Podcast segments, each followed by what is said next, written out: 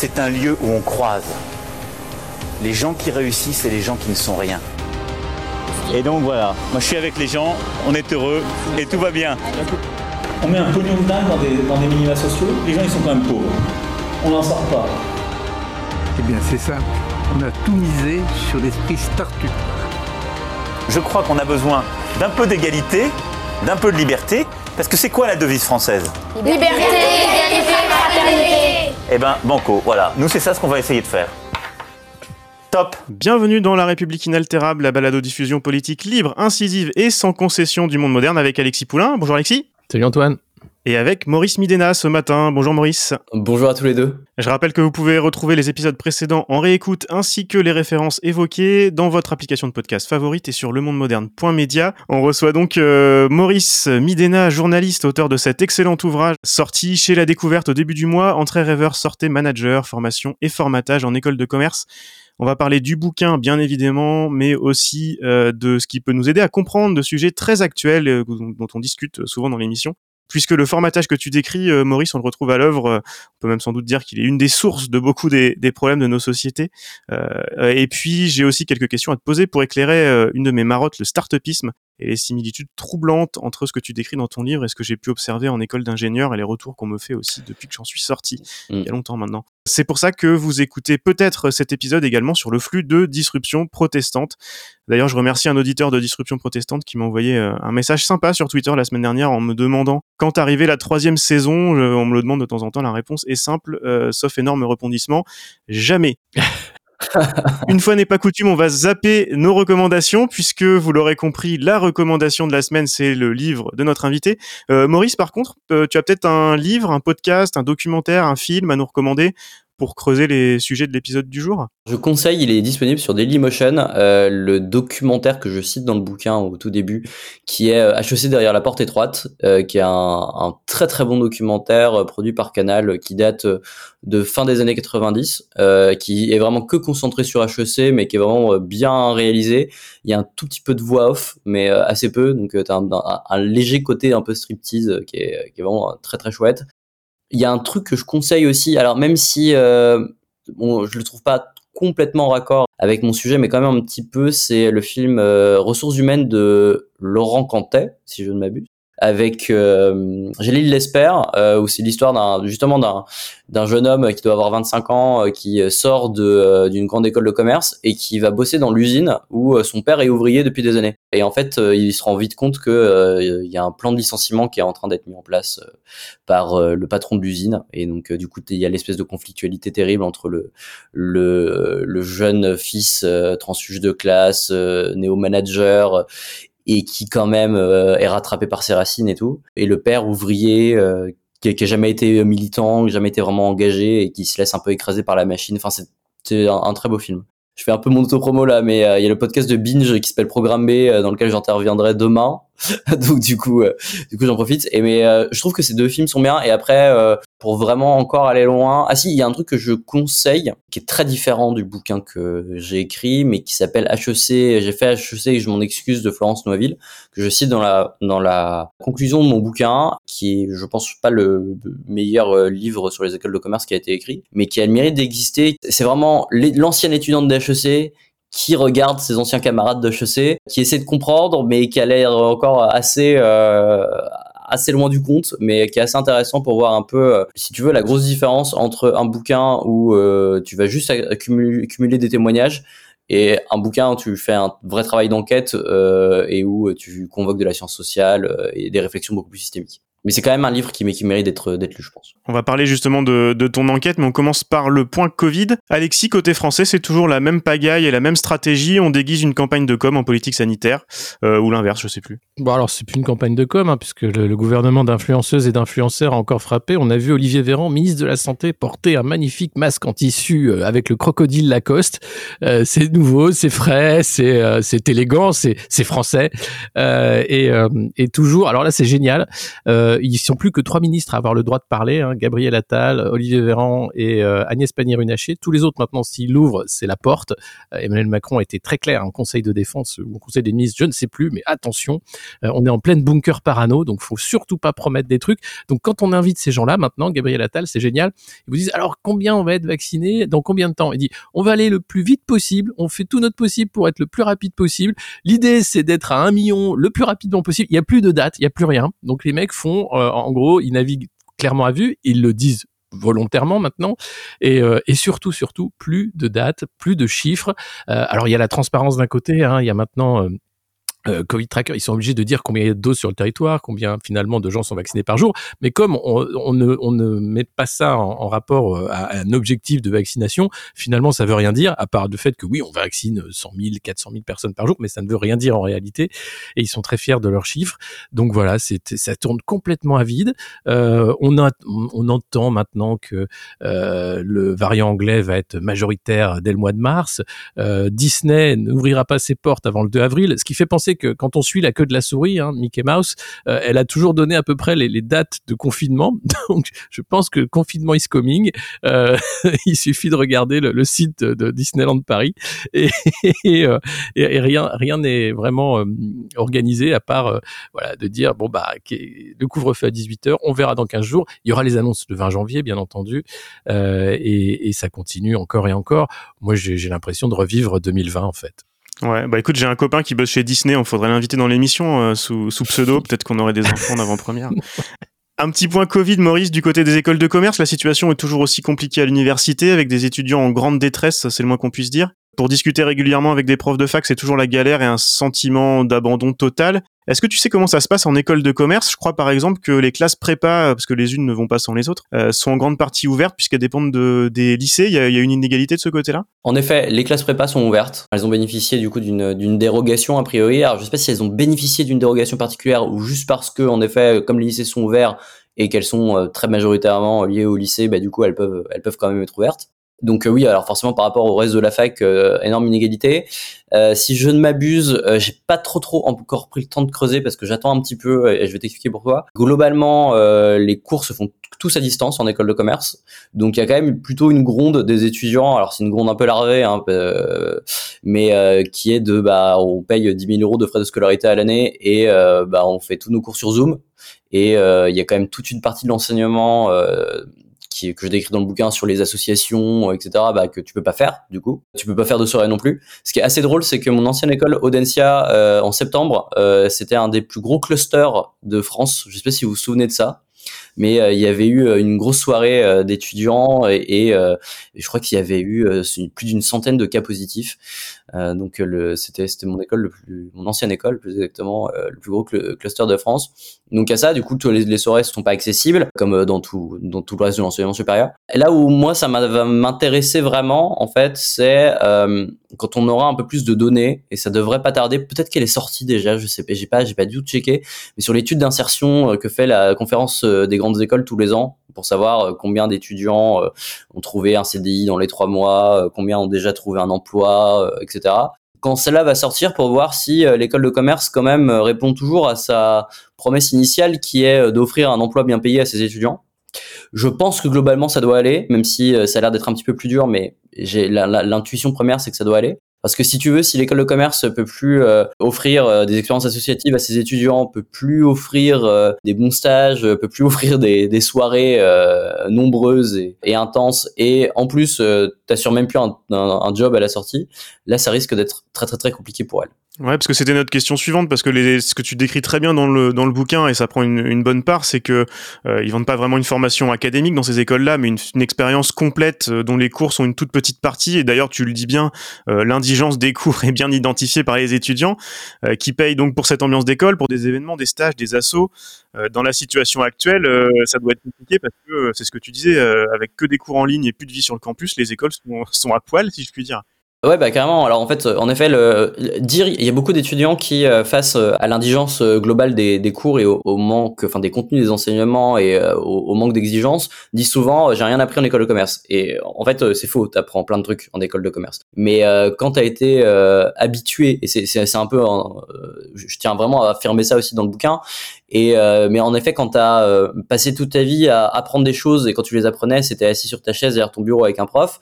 Quand tu arrives dans un endroit où qui s'appelle une école où tu as des profs qui et des cours, mais où en fait tu as l'impression de rien apprendre et, et d'étudier des choses hyper faciles euh, bah, t'as l'impression de rien apprendre. Et en fait, t'apprends plein de trucs. T'apprends, alors dans certes, t'apprends déjà une culture générale d'entreprise. Donc, euh, t'apprends en comptabilité comment ça fonctionne un compte de résultats, euh, comment ça fonctionne un bilan. Euh, t'apprends en marketing les différentes grandes stratégies de marketing. En RH, euh, deux trois concepts de base de, des théories euh, des organisations et tout. Du coup, tu apprends un peu de, de savoir-faire technique. J'ai une, une, pote qui m'a qui m'a repris il y a pas longtemps euh, ce que j'avais dit que les négociations euh, c'est quasiment pas du savoir-faire, euh, c'est surtout du savoir-être. Et elle m'a dit il y a des techniques de négociation et en effet donc t'as as des trucs comme ça euh, de temps à autre où euh, t'as un peu de savoir-faire, mais globalement c'est du savoir-être. C'est-à-dire et ça ça a été c'est théorisé dans le dans le dans le management depuis les années enfin depuis la deuxième partie du du 20e siècle où le, les managers doivent faire euh, doivent se démarquer par leur instinct, par leur leadership, euh, donc euh, par ce qu'on appelle les soft skills. Du coup, vu que tu connais bien les startups, tu as dû entendre parler pas mal de ça, Antoine. C'est ce que tu apprends quand tu es quand, quand à l'école. Donc et tu t'apprends ça notamment par tes par tes engagements associatifs où tu vas apprendre à gérer une équipe, à coordonner des projets, à lever des fonds, enfin à, récupérer des fonds euh, par du sponsoring, à créer un espèce de pas de business model véritablement, mais euh, quand tu vas créer un environnement, un, événement, euh, un événement culturel par exemple, tu vas faire gaffe à tes coûts, à tes rentrées d'argent, à prévoir à peu près combien de personnes vont venir, tu vas mettre en place une campagne de communication, et donc en fait ça fonctionne comme une répétition générale de ce que ensuite tu feras quand tu vas sortir de ton école, quand tu vas rentrer en, en, en entreprise. Et donc ça t'apprend du coup qu'on appelle une posture managériale. Et donc tu as, euh, pour reprendre des, concepts qui sont euh, très sociologiques, une conversion des habitus où tu passes d'un habitus académique, c'est-à-dire très marqué par l'école, par l'apprentissage de leçons, par la dissertation, etc., à un habitus managérial où là, euh, bah, tu te prépares à dédier toute ta vie à faire des projets et à encadrer des équipes dans les entreprises privées. On parlait d'école de commerce à poil, c'est l'heure du on vous voit de la semaine.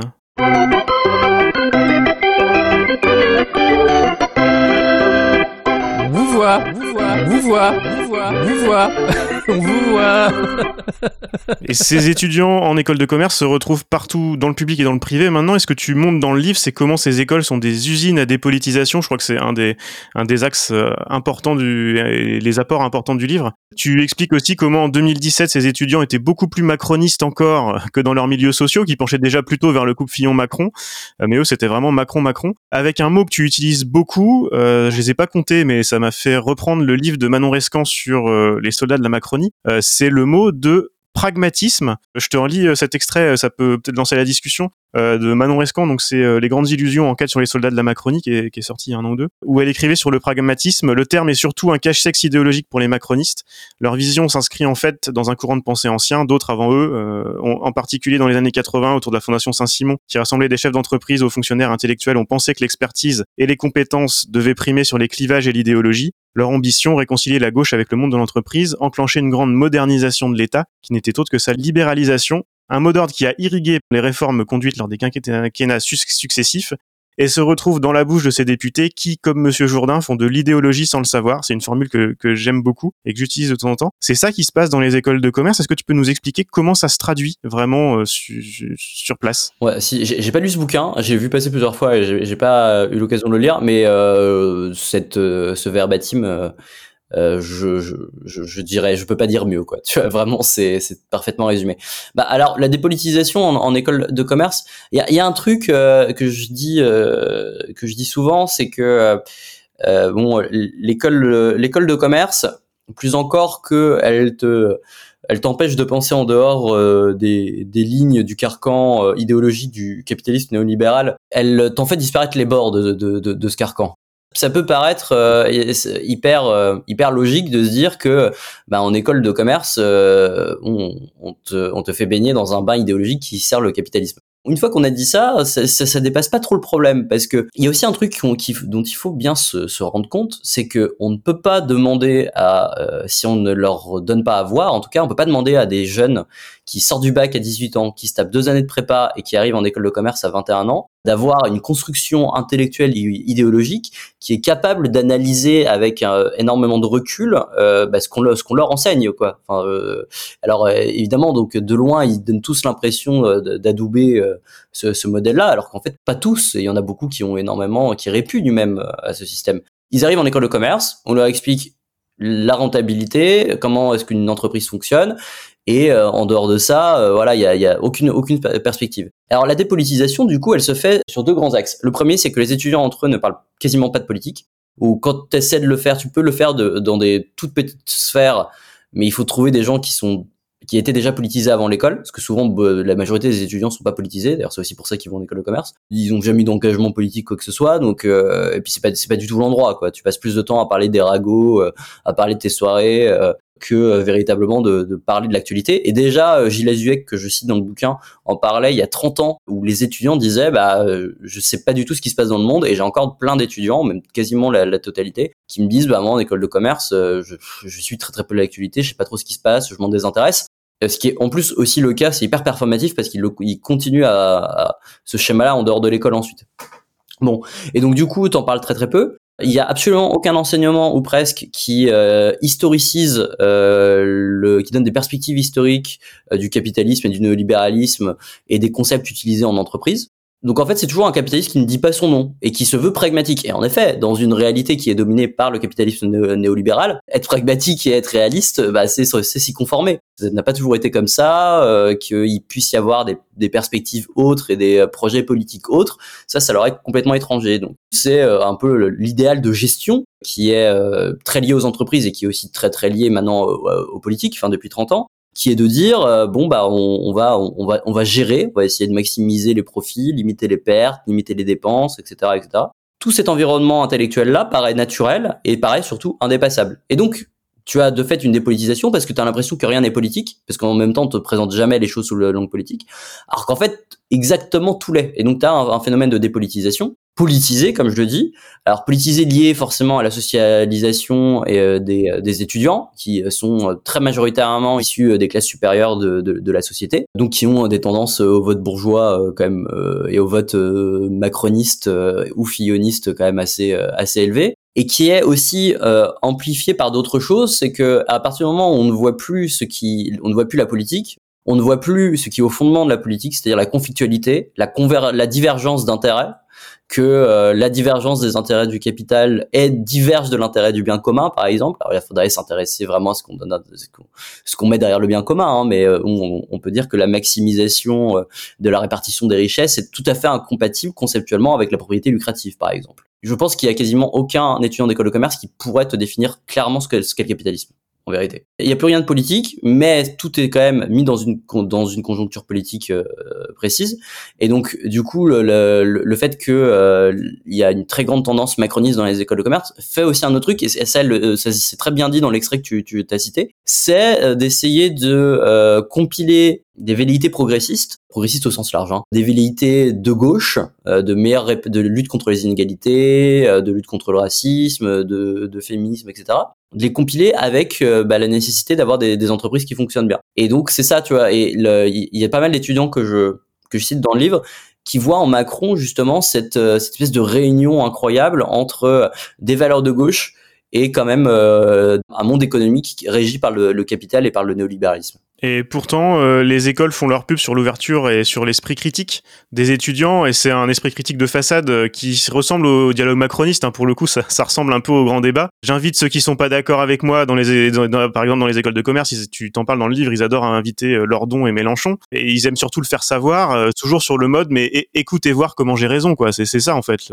le, débat. Ouais, c'est un peu. alors c'est toujours parce que c'est des gens qui ont un, rapport assez esthétique au savoir. La dissertation est une sorte de rapport un peu esthétique, c'est-à-dire euh, d'essayer euh, d'être le plus agile, d'être le plus habile dans le maniement de concepts, euh, le tout dans un format hyper contraint qui est bah, le format de dissertation, qui est très très loin des exigences de la recherche, du travail sur le long cours, etc. Et même si savoir réfléchir sous forme de dissertation et savoir utiliser manier des concepts, c'est à mon avis une condition quand même assez nécessaire pour pouvoir avoir ce qu'on appelle un esprit critique et pouvoir à peu près comprendre les grands enjeux du, du monde, mais c'est très très insuffisant. Et le problème c'est que Les étudiants, euh, en général, le fait d'avoir fait une prépa, pour eux, est un gage euh, nécessaire, voire suffisant de, de, leur intelligence, ce qui est quand même tout à fait, euh, tout à fait critiquable là pour le coup. Ce qui fait que euh, on, les, quand, quand tu invites un, un, une personne de gauche, tu as à la fois l'envie de dire on favorise la diversité des points de vue, on fait venir des gens qui vont porter des voix différentes, très bien. C'est tout le délire, euh, genre euh, le débat, euh, l'esprit démocratique, etc. Voilà. En même temps, on va les faire venir, mais il y a ce côté un peu voyeuriste, c'est-à-dire tiens, c'est c'est quoi ces gens qui ont des idées hyper de gauche et on va voir un peu ce qu'ils vont dire et puis il y, a un côté voyeurisme intellectuel, genre un peu le, le frisson de, de l'autre, tu vois, exactement. Surtout que de toute façon, dès que la personne va partir, je veux dire, Lordon, une fois qu'il sort de sa salle, euh, les trois quarts des gens, euh, juste après, ils vont aller euh, à la peinte ou euh, en open bar. Donc, si tu veux, la possibilité que son discours infuse véritablement les esprits, elle est quand même très minime. Enfin, tu vois, Lordon a cette phrase qui dit le débat c'est dans les têtes. C'est pas parce que t'as deux mecs qui sont pas d'accord en face de toi qui vont se s'écharper pendant des plombes que c'est un débat. Le débat c'est euh, t'écoutes un mec ou une femme te parler de ses travaux de recherche pendant une heure. Ensuite, tu repars et tu vas, tu vas y penser pendant que tu te douches, tu vas y penser pendant que tu bouffes, tu vas relire des trucs, tu vas essayer de confronter des avis par toi-même, ça va bouillonner dans ta tête. Et à un moment donné, tu vas peut-être réussir à trouver, à en sortir quelque chose. Ouais, si tu veux, là, tu vas avoir un, donc un économiste atterré qui va faire une conférence pendant une heure. Ensuite, bah toi, tu vas, faut que tu ailles à la pinte euh, au bar avec tes potes. Le lendemain matin, faut que tu récupères et t'as tes cours. Le mercredi, tu as ton ta soirée open bar et le jeudi, tu récupères et le vendredi soir, tu remets ça euh, avec tes potes dans ton appartement, quoi. Donc si tu veux, t'as aucun espace véritablement même où tu peux prendre un peu de temps à, véritablement à la réflexion. Ce qui est latent quand tu vois les conférences par exemple des économistes atterrés au, au mardi de l'ESSEC ou même la conférence de Lordon à HEC, on peut tout à fait critiquer les économistes atterrés, on peut tout à fait critiquer les travaux de Lordon, il y y a, énormément de choses à dire tu vois dessus. Hein. Mais si tu veux, t'as des chercheurs, des personnes qui ont travaillé un sujet pendant euh, 10, 20 ans, qui sont hyper compétents, et t'as des, des, jeunes étudiants qui ont 21 ans, qui ont rien vu de leur vie, qui n'ont pas jamais fait un travail de recherche fondamental de, de, de leur vie, et qui accueillent ces, ces gens-là avec toujours un petit peu de mépris. Je sais pas si vous avez regardé ces vidéos, mais dans les questions, dans le ton. J'en ai vu quelques-unes. Mépris et condescendance, ouais. Un peu de mépris et de condescendance et de dire ouais, mais vous, vous êtes des originaux, euh, sans prendre jamais le temps de se dire bah qu'est-ce qu'il y a de puissant dans dans ces réflexions. Voilà. Je, je, suis quasiment sûr que personne qui que les, de, dans ceux qui ont euh, interviewé Frédéric Lordon euh, à HEC ou à l'ESSEC n'ont lu Frédéric Lordon. Ça, ça, me paraît ça me paraît peu, peu probable.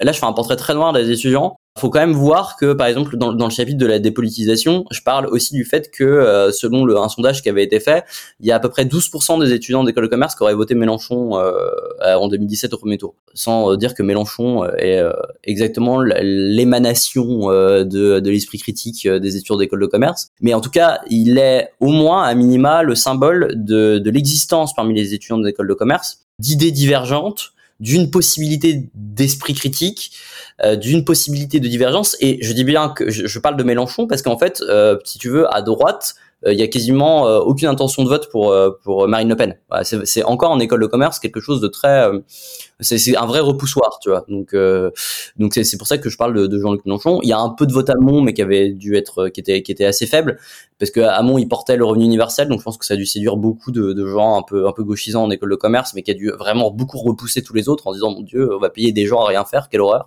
On parle beaucoup des étudiants là qui sont formés, euh, mais à propos du staff des écoles de commerce, le, le, le, board, les directeurs, les professeurs, comment tout ça en fait se crée? Parce qu'il y a, y a un habitus de classe réellement. Quand tu dis voilà, Marine Le Pen c'est un repoussoir, il euh, euh, y a les côtés, les idées progressistes, on est de gauche parce qu'effectivement l'entreprise doit faire du bien.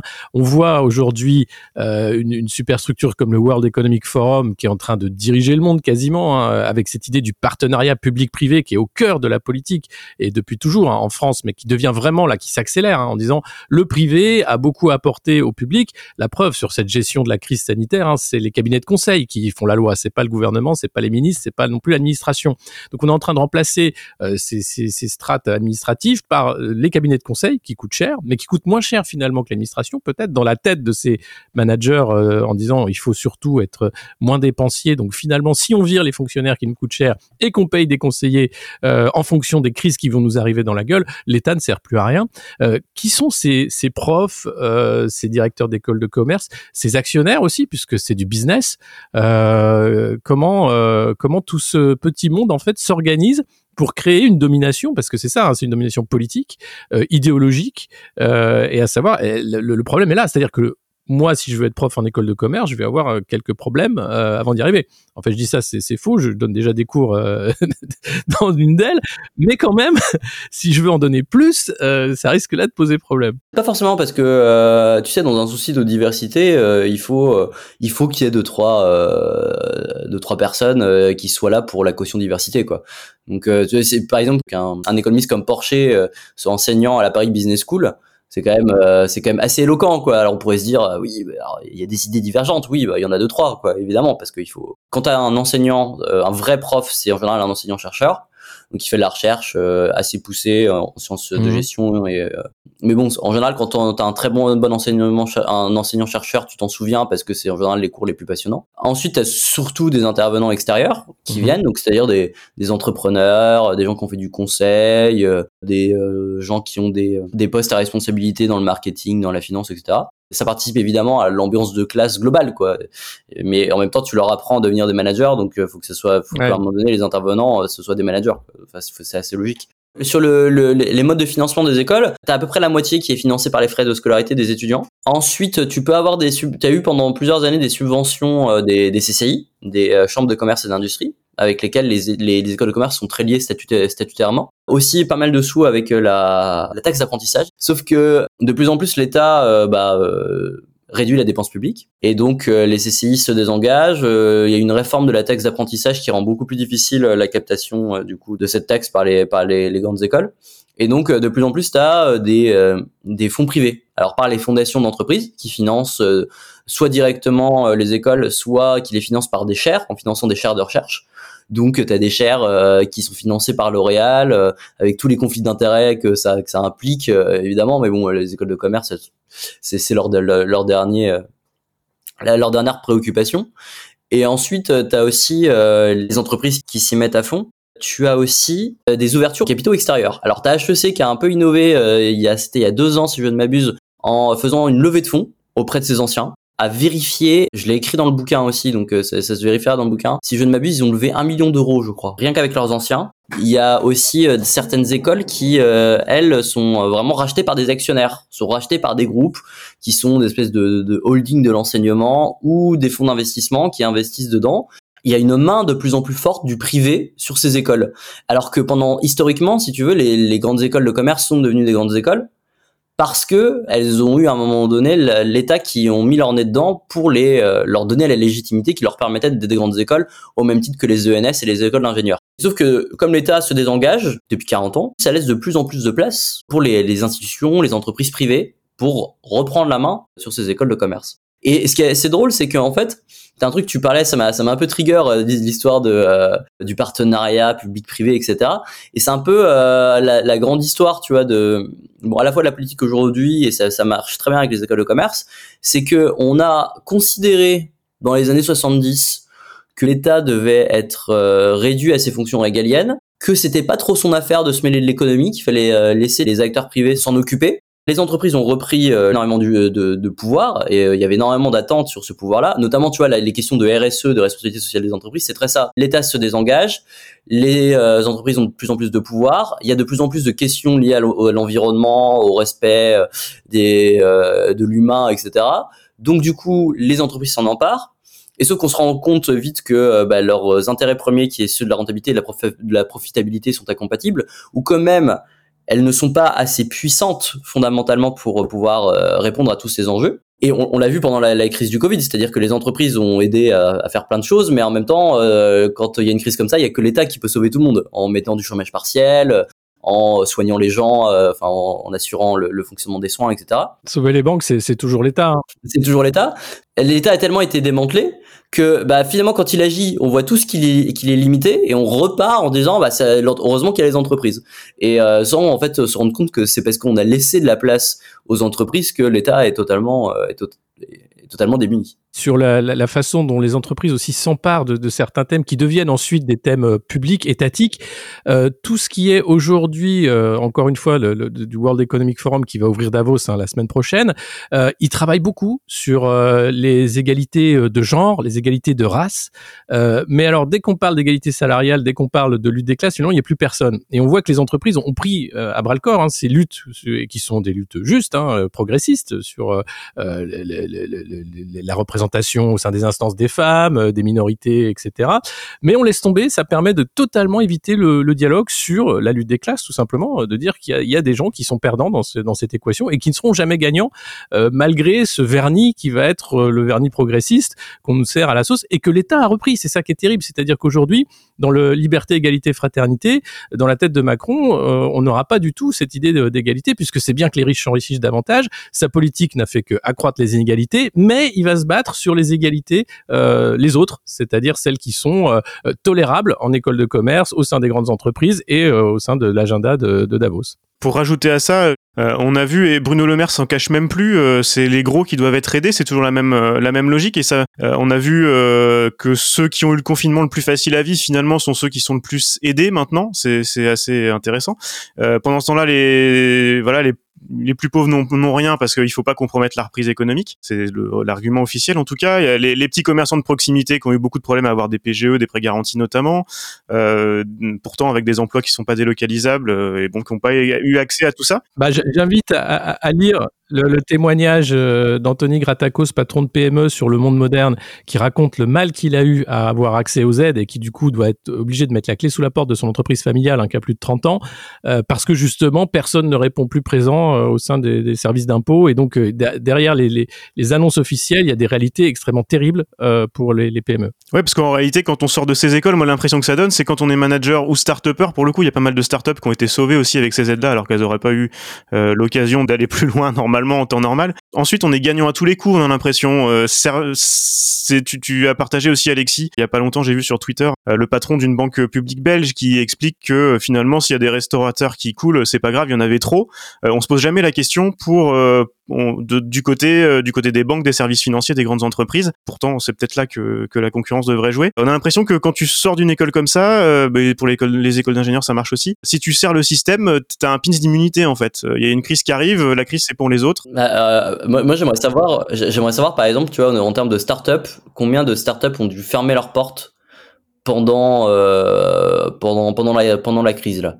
Parce que en effet il y a quand même un truc c'est que moi j'ai vu passer parce que j'ai bossé pour Forbes alors là maintenant je bosse à Arrêt sur Image mais j'ai bossé pour Forbes euh, pendant quasiment deux ans et donc pendant les six derniers mois et où j'ai vu mais des sommes astronomiques levées pour des startups dont certaines startups dont je sais pertinemment qu'elles ont énormément de, de, mal à produire des choses ou qui, qui, qui ont un modèle économique euh, qui est quand même qui balbutie euh, vraiment beaucoup.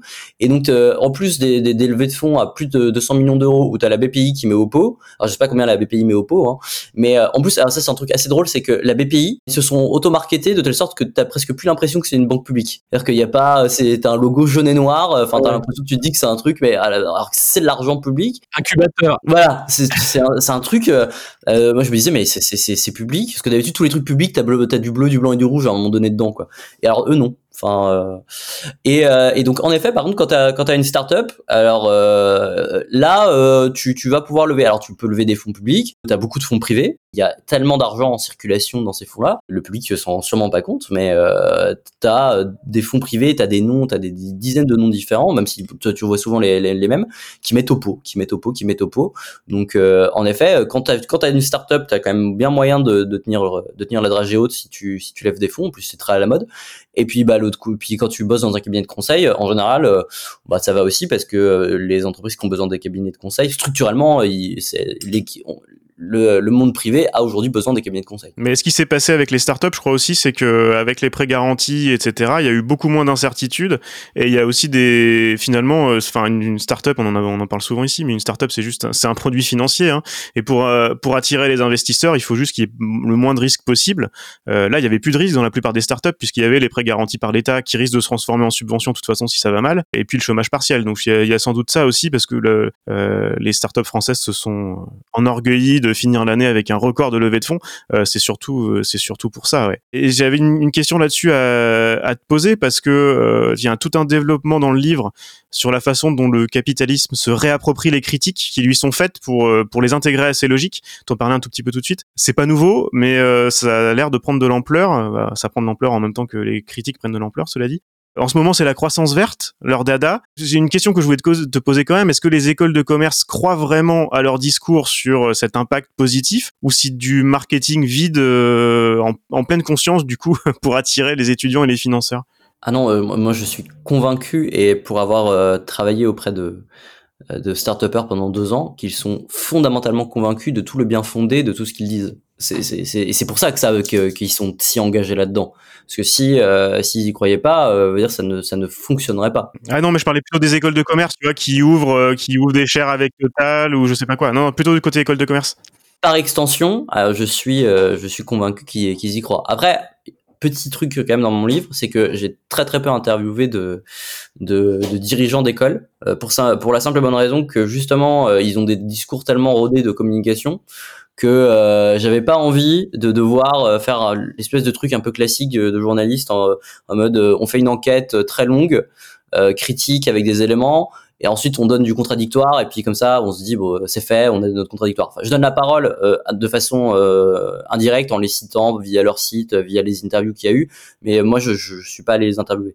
Mais je, je, pense en effet elle, par exemple j'ai le cas à Audencia euh, d'un d'un enseignant qui est responsable de la chaire euh, RSE si je ne m'abuse. En tout cas qui l'a été qui euh, poste très souvent sur LinkedIn. Et alors moi je l'avais eu comme prof en plus quand j'étais à Audencia et qui est absolument convaincu du fait que tu peux concilier la réalité la l'efficacité des entreprises et leur rentabilité avec avec la, la, protection de l'environnement et le respect le, respect de l'environnement. Ça ils en ils en sont viscéralement viscéralement convaincus je sais que dans les écoles d'ingénieurs, par exemple, il y a de plus en plus d'étudiants qui qui ne cautionnent plus cette course en avant à laquelle, euh, bah, surtout les anciens de leurs écoles s'adonnent au nom d'un solutionnisme technologique pour le coup euh, du côté des écoles d'ingénieurs. Et pour faire très schématiquement, euh, solutionnisme technologique et, et méthode financière et marketing d'école de commerce, ça fait le start-upisme.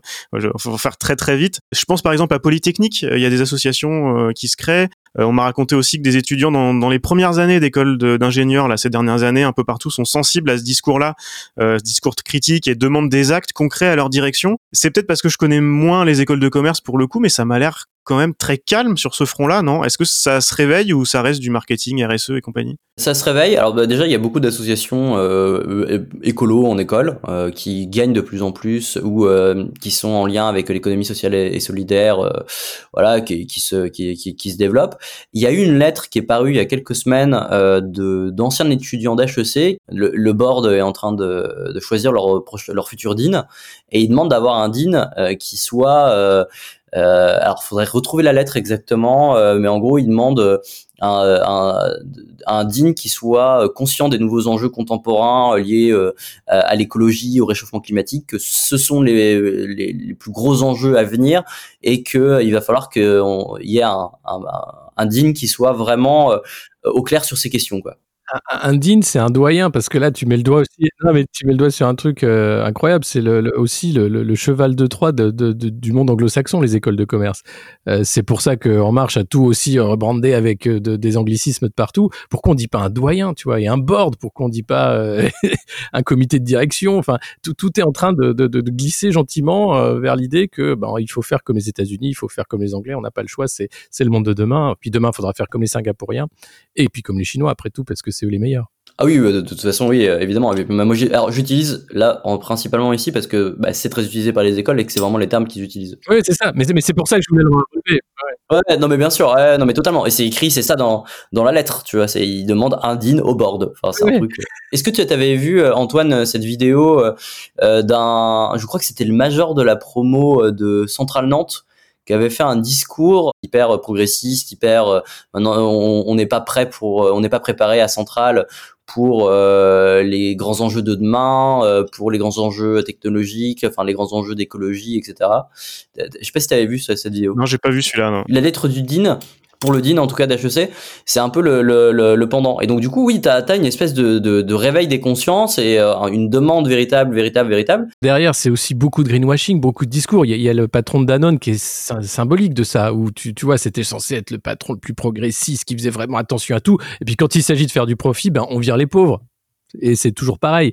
Et, et ça changera pas. C'est-à-dire que les grands discours sur euh, ce que je disais hein, les, égalités euh, en fonction de couleur euh, race genre etc ça passe. Les discours sur l'écologie c'est pareil. Tout le monde est content. Mais dès qu'on va rentrer dans le monde militant et ça c'est un gros mot militant hein, dans le monde promis par la startup nation on n'a pas le droit d'être militant. Ça veut dire qu'on est biaisé politiquement qu'on est qu'on est déjà on est on est méchant quelque part. Euh, ça ça n'a pas lieu d'être. C'est pas c'est pas mis nulle part. Donc donc le greenwashing c'est pas nouveau ça rentre dans le, la, stratégie de marketing, de com de toutes ces écoles euh, et des, entreprises. Euh, mais derrière, il faut, voir les faits, les réalisations. Il n'y a rien qui se passe. Et je, crois que Danone, c'est vraiment euh, le, le, symbole parce que pendant longtemps, on y a cru. On s'est dit ah ouais, c'est il fait pas comme les autres. Et arrive le moment où tu dis bah non, finalement 1200 de moins, c'est toujours des profits de plus pour les actionnaires. Ah, exactement. En gros, ce qui manque, et c'est pour ça que je remets en cause toutes les questions d'esprit critique, etc., c'est parce qu'il manque à tous ces étudiants vraiment un saut conceptuel sur quels sont les fondements du capitalisme.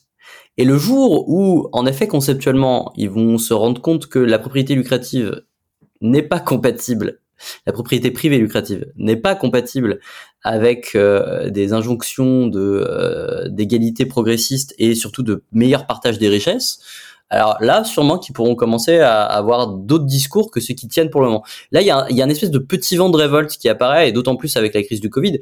Mais il faudrait s'imaginer, je pense que par exemple, euh, imaginons que euh, le, on ait des vaccins en France et que euh, si tu veux le, le, Covid soit pas éradiqué, mais qu'on ait une situation sanitaire beaucoup plus stable dans six mois, je pense que d'ici six mois, tous ces tous ces tous ces grands discours-là, ils vont être ils vont plutôt être mis sur le tapis. Donc donc donc donc donc c'est toujours pareil. moi, je, suis en fait convaincu que c'est parce qu'ils ne comprennent pas tout à fait ce qui est vraiment à l'œuvre euh, à, l'œuvre politiquement euh, dans, dans, dans, dans ce qu'ils voient quoi. On va terminer par la conclusion du livre. Euh, ça pourrait paraître logique, mais ça aurait pu être un avant-propos. J'ai trouvé cette, euh, cette conclusion, en quelque sorte. Oui, c'est vrai. Tu es un ancien d'une de ces écoles, on en a parlé un petit peu, euh, Audencia à Nantes. Tu as bifurqué vers le journalisme et tu écris bien, hein, plusieurs fois même, je crois que tu en gardes en grande majorité des bons souvenirs. Et contrairement à ce qu'on a beaucoup entendu ces dernières années, tu n'appelles pas à les fermer. Parce que si tu veux, je suis allé un peu au bout de la logique. C'est-à-dire que je, mon, point de départ, c'était que euh, tu pouvais pas euh, faire une réflexion euh, pertinente, fondamentalement pertinente sur les écoles de commerce, si tu ne les recontextualisais pas dans bah, le capitalisme. Bon, si, tu vois, j'ai pas, j'ai pas réinventé l'eau chaude, mais en attendant, en attendant, c'était hyper important de le faire parce que bah, personne le faisait. Et quand tu vois tous les papiers qui sortent sur sur les écoles de commerce dans, dans les grands médias, c'est toujours cette impression que euh, oui mais les écoles font des efforts euh, oui etc tu vois par exemple sur l'indigence des cours. T'as toujours des papiers sur l'indigence enfin t'en as quelques uns on dit euh, les, les, les étudiants s'ennuient mais les écoles font des efforts. Bah, le papier se termine et tout le monde est content. Bon alors du coup moi j'arrive en disant en partie sur cette question là maintenant si les cours sont, sont inintéressants c'est parce que il y a, y a pas d'enjeu académique pour les étudiants en école de commerce. C'est pas là qu'ils vont apprendre des choses. Et il faut surtout qu'ils se désengagent de cette sphère là pour devenir des bons managers quand euh, j'arrive sur ma conclusion, si je dis qu'il faut fermer les écoles de commerce, bon, alors déjà, euh, je dis ce que dit euh, à peu près tout le monde quand, quand, quand t'es de gauche, mais surtout, euh, bah, je vais pas au bout de la réflexion. C'est-à-dire que l'école de commerce n'est que un des symptômes, n'est que une façon de voir sur un microcosme comment fonctionne le capitalisme néolibéral. J'explique aussi dans le livre que euh, il en est euh, une constituante, mais qu'il en est aussi le produit. C'est aussi le produit, euh, les écoles de commerce, de lobbying de la bourgeoisie marchande à la fin du, du 19e siècle, de lobbying d'acteurs, d'acteurs publics et privés au 20e siècle. Et donc, étant donné qu'il est le fruit de ce système, dire il faut fermer les écoles de commerce n'est que, comme ça l'est à peu près pour tout, euh, en prime instance une analyse morale de euh, c'est pas bien parce qu'elles sont sexistes, c'est pas bien parce que elles créent euh, des gens qui seront qui seront plus ou moins racistes, c'est pas bien parce qu'il y a du bizutage. Mais en fait, en première instance, c'est pas une question de morale qu'il y a, c'est une question de mode d'organisation du monde et euh, de conflictualité, de divergence d'intérêts politiques. En le lisant, je trouvais que c'était un peu le problème de l'œuf et de la poule finalement. Euh, est-ce qu'il faut faire tomber le système et rendre les écoles obsolètes ou empêcher ces écoles d'alimenter le système pour tarir la source de, de ce qu'ils appellent les nouveaux talents? Euh, C'est un peu comme ça que je l'ai, lu, ouais. Alexis? La question du système, elle se pose d'autant plus en temps de crise.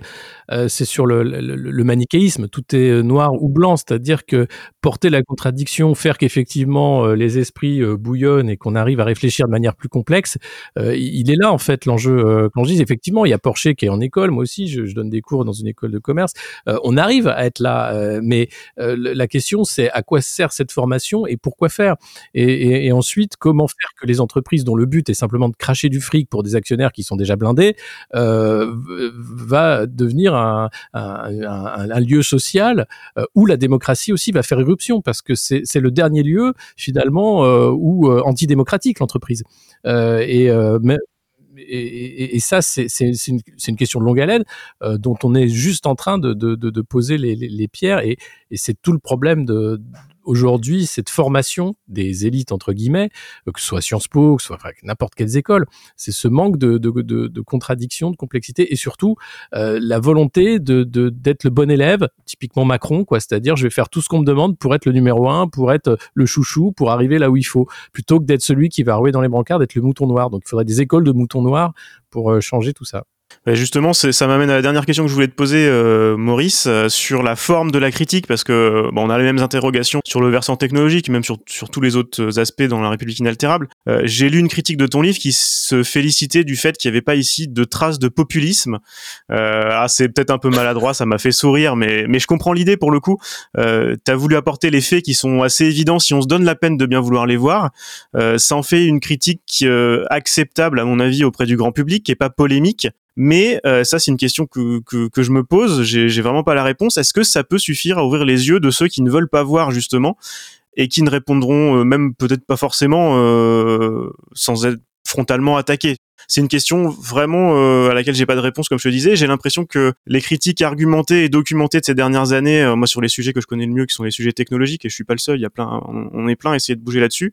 Euh, bah, ces critiques-là, argumentées et pas populistes, ne, ne marchent pas parce qu'elles ont pas assez d'attrait pour être relayées par les plus grands médias, des plus grands médias qui ont d'autres intérêts aussi. Je sais pas ce que tu en penses, et ah, peut-être que les premiers retours suite à ton ouvrage me, me contredisent déjà. J'espère. Alors pour le moment, j'ai plutôt, je n'ai pour ceux qui ont lu mon livre, en tout cas, je n'ai que des bons retours. Donc euh, c'est déjà bien, notamment de, gens qui ont fait des, écoles de commerce, parce que ben, en fait euh, ça met des mots euh, et, des concepts et des faits et des récits sur ce qu'ils ont vécu et ça leur permet bah, mieux te connaître toi. Euh, voilà, c'est c'est quand même une, une, façon de, de persévérer euh, dans son être, quoi. Donc euh, c'est toujours très agréable. Ensuite, il y a pas mal de gens qui n'ont pas fait d'école de commerce et qui ont lu mon bouquin et qui ont énormément de réponses pour comprendre euh, les gens d'école de commerce qu'ils ont côtoyés ou même pour comprendre eux s'ils ont fait je sais pas un IEP, s'ils ont fait une école d'ingé. Bon bah ils, ils, ils comprennent. Et si tu veux taper sur les écoles de commerce gratos, j'aurais pu le faire. Et franchement, euh, j'avais un peu euh, une haute opinion de ce que je, je voulais faire que de, de d'écrire un brûlot euh, qui allait pas apporter grand chose. Je voulais être, comment dirais-je, objectif, ça n'existe. Enfin, constructif, même si c'est un mot qui est, qui, est, qui est, à peu près du même niveau que pragmatique en ce moment. Mais oh, oh, oh, ouais, ouais, c'est pas, c'est pas terrible. Non, mais ce que je voulais, c'était documenter le plus honnêtement possible euh, l'insérer dans d'autres travaux qui eux sont des travaux plus critiques. Je pense par exemple que la, une critique véritable qui euh, qui euh, qui peut embarquer les personnes que tu critiques est beaucoup plus performative que juste dire que tu vois qu'il faut brûler les bourgeois et que tous les consultants sont des têtes de con. Pour avoir été un étudiant d'école de commerce, pour être encore très très proche de plein d'étudiants d'école de commerce, je sais que ce sont des gens de, de, de très très bonnes conditions si, si, tu veux que ça soit performatif, euh, faut, faut leur tendre la main, il faut oser les critiquer parce que c'est pas des bébés quoi. Mais euh, il faut aussi être capable de pas les les heurter pour que euh, ta critique intellectuelle puisse avoir une répercussion affective en eux et donc du coup une performativité intellectuelle. C'est pour ça que mon, mon livre est pas populiste, bah oui parce que en fait euh, je pense que c'est absolument pas performatif, que tu peux être très critique sans être un espèce de, de sans être sans être un zinzin quoi.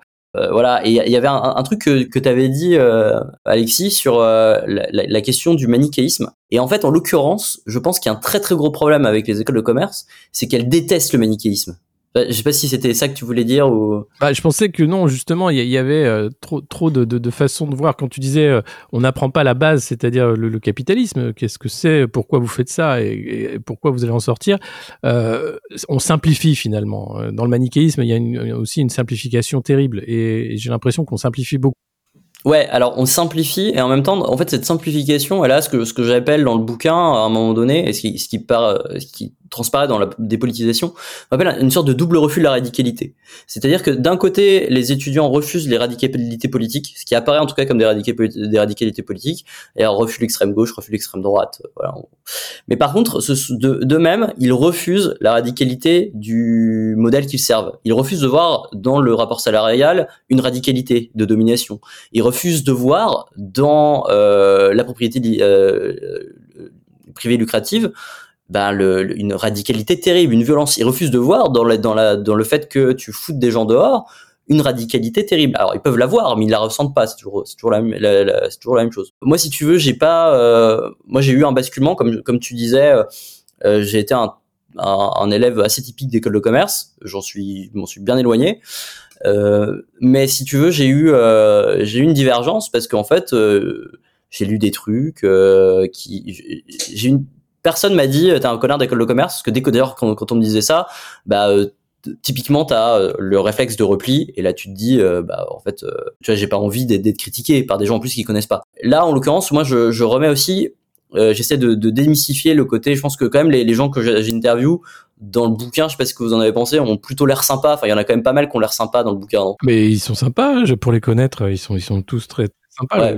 Le, le, la, la, question, c'est fait comment remettre de la politique, comment remettre de la conscience finalement, parce que c'est l'absence de conscience. C'est ce que tu dis, le refus de la radicalité, le refus de voir aussi les externalités négatives de ce modèle. Ouais. C'est justement, ces gens-là sont intelligents et on les rend cons en fait en école de commerce. Donc maintenant, c'est comment quand tu sors en fait te, te repolitiser, te rendre conscient en fait des limites de ce système où tu es gagnant parce que tous, tous sont gagnants quasiment euh, en disant il y a des perdants, il faut voir les perdants, mmh. il faut penser aux perdants. Parce que sans ça, effectivement, euh, c'est le populisme, c'est le conspirationnisme, enfin, c'est tous ces trucs que personne veut voir en disant oulala, mon Dieu, au secours, mais c'est ce qui fait aussi que ça va mal. Donc il faut aussi donner la parole aux perdants. Ouais, exactement, je suis d'accord. Et c'est pour ça que j'ai fait, j'ai fait un livre qui est pas du tout en boulot, qui critique, qui, euh, qui je, et qui du coup, je pense, euh, peut être beaucoup plus performatif en ayant et c'est pour ça que je prends une, une, beaucoup de distance quand même dans le livre. Alors je parle un peu de moi à certains passages mais euh, c'est quand même euh, un livre avec ce côté un peu ce, ce ton un peu sociologique euh, etc où justement j'essaie vraiment de donner à voir en, dans une perspective critique mais je suis pas là pour leur taper dessus je suis plus là pour pour créer un environnement où genre on va pouvoir penser de façon sereine le système dans lequel on est passé ou dans ou dans lequel sont passés des gens qu'on connaît par exemple et d'autant plus que j'ai envie de dire, par exemple, si vous êtes, si vous connaissez personne avec le commerce ou si vous avez euh, pas du tout, euh, si vous connaissez, enfin, si vous connaissez personne euh, qui, qui, sont passés quand vous lisez le livre, je pense que tu peux beaucoup plus facilement te dire, euh, non, c'est pas des gens qui sont perdus, qui sont juste des, des gens qui sont formatés à être des sharks et qui ont toujours voulu être des, des sharks de la finance, mais ce sont juste des, des, des jeunes gens qui ont été pris dans un système de formation assez très intense, assez violent, hyper formateur et qu'il est tout à fait possible d'en faire autre chose.